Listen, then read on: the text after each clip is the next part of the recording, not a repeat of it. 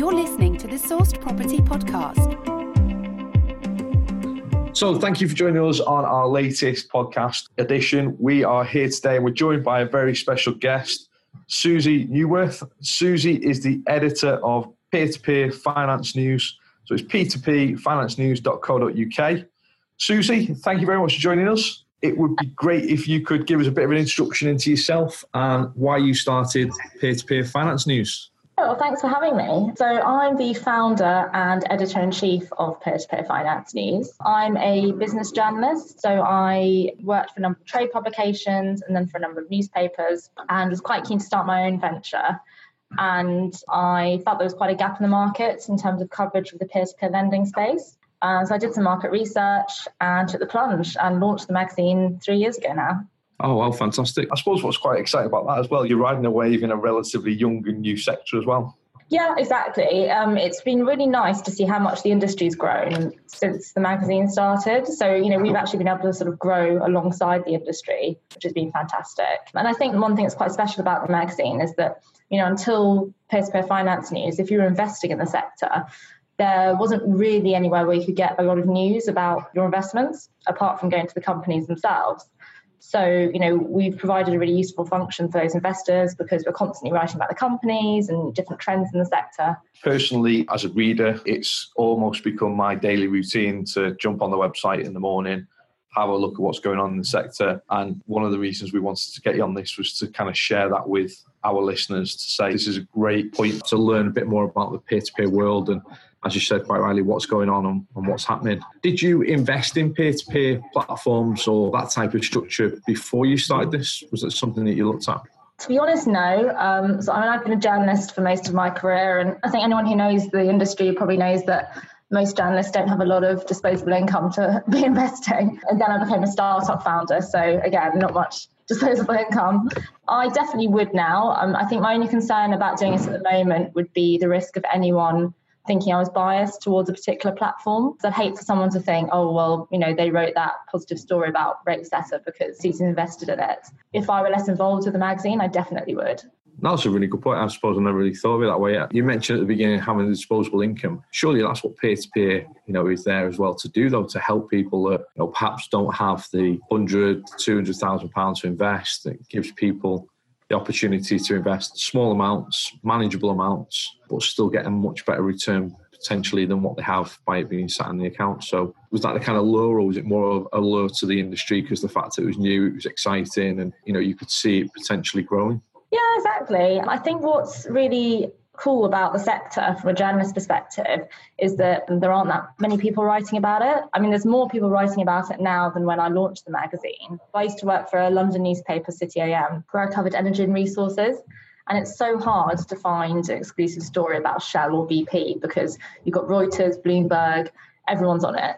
Whereas with the peer-to-peer lending sector, there are so many exclusives we're uncovering. There's so many different angles to investigate. It's a really new, really interesting, really fast-growing sector with lots of innovative players. I think it's quite unique in that way.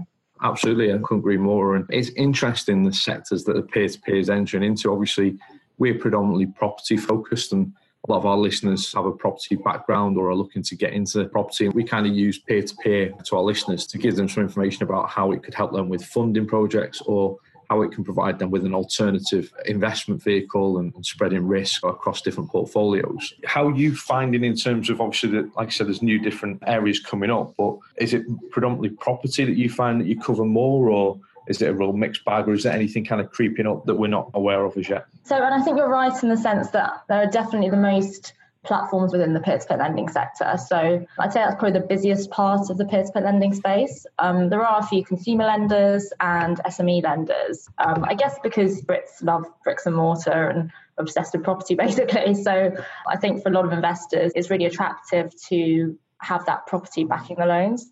I think, like you say, it's a natural thing, isn't it, for the British that they want to own or they can see that asset, and it gives them that comfort. And I suppose as well the history of you know how property is performed gives them that comfort as well. Are there, are there any kind of common myths that you've come across with peer-to-peer lending? Is there anything that you would advise people or make people aware of that you've come across covering lots of different types of stories?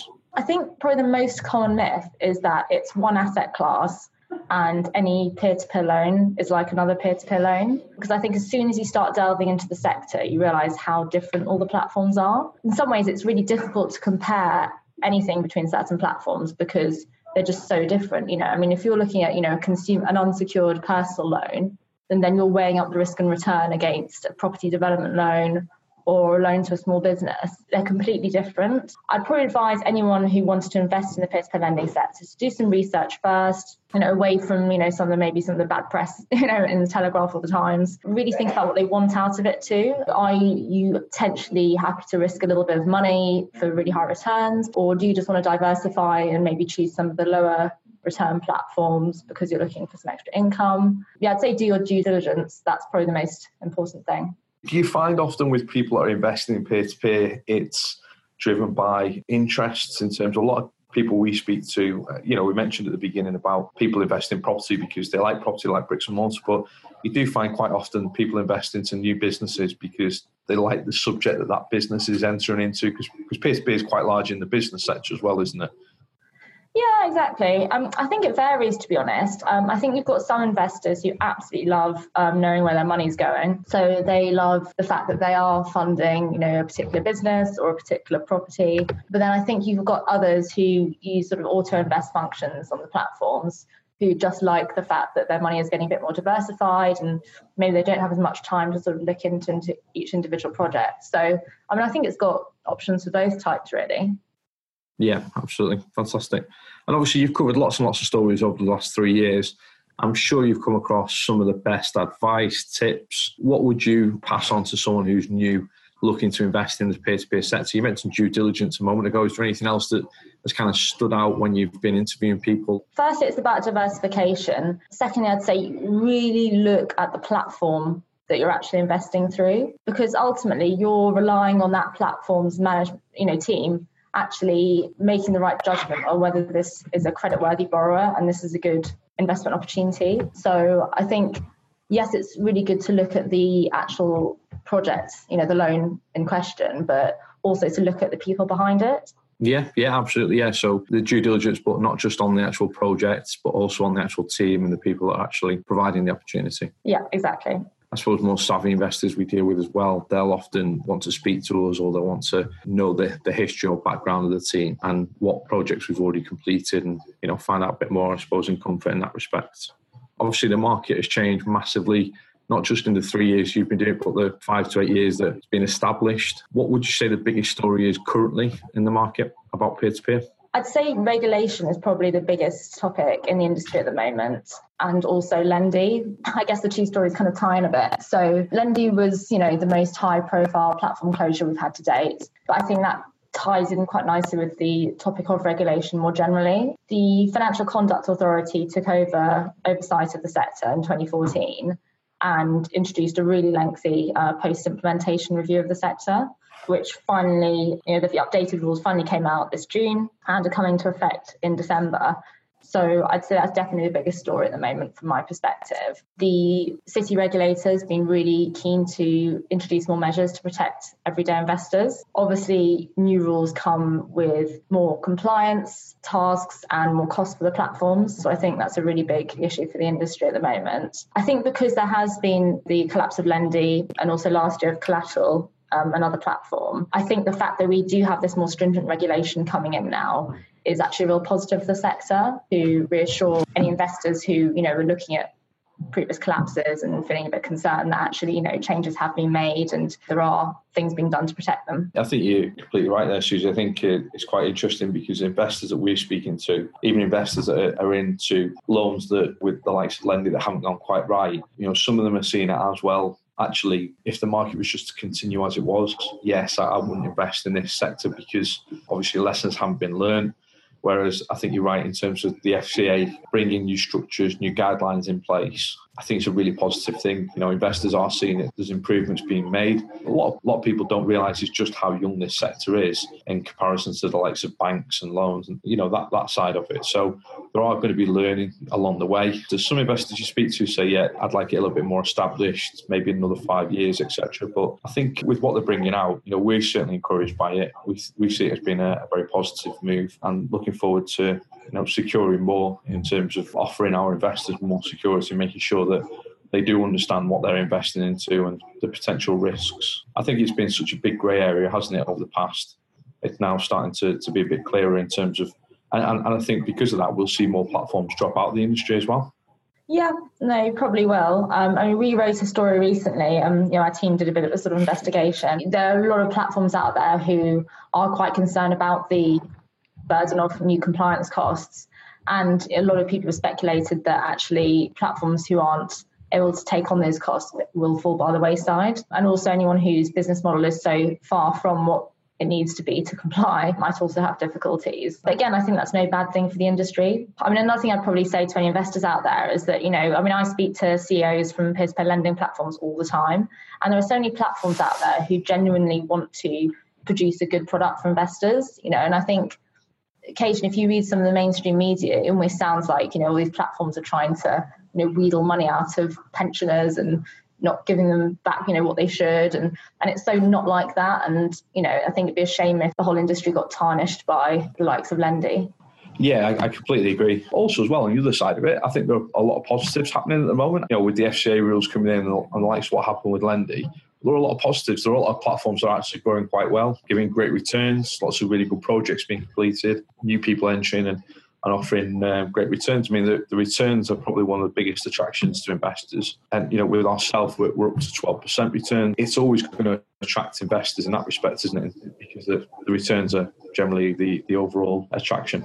Yeah, definitely. We surveyed our investor audience last year, and the top thing that they did look for was returns. So, yeah, I mean, I think that's definitely an obvious attraction of the sector, especially if you look at things like, you know, the volatility of the stock market and um, low paying cash ISAs. You know, it's a really nice way for people to be able to boost their income. Yeah, I'll tell you one of the funny things uh, we had this weekend. So we, have just come back from the property investor show in London, had a stand, met lots of investors, met some really good guys about ISAs and investing with ISA, which I think is another really strong part of the market with the IF ISA and, and how that's working and how it's growing. Personally, I think it's a fantastic product for investors because they, have got the benefit of the tax free and the potential returns. But one of the tests we did on the stand was when we talk about returns, we changed the level of returns and we did this in two groups. So we tested the market to say our returns are fixed for 12 months at 12%. And then we had another group which were at 9% for 12 months.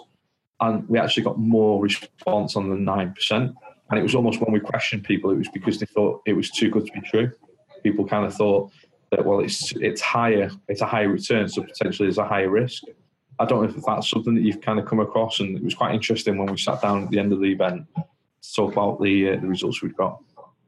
Yeah, no, it's definitely an interesting point. I think there is an element of that. I think people do sometimes associate higher returns with higher risk. I think the slight risk about seeing it as black and white as that, though, is that not every platform will have the same spread.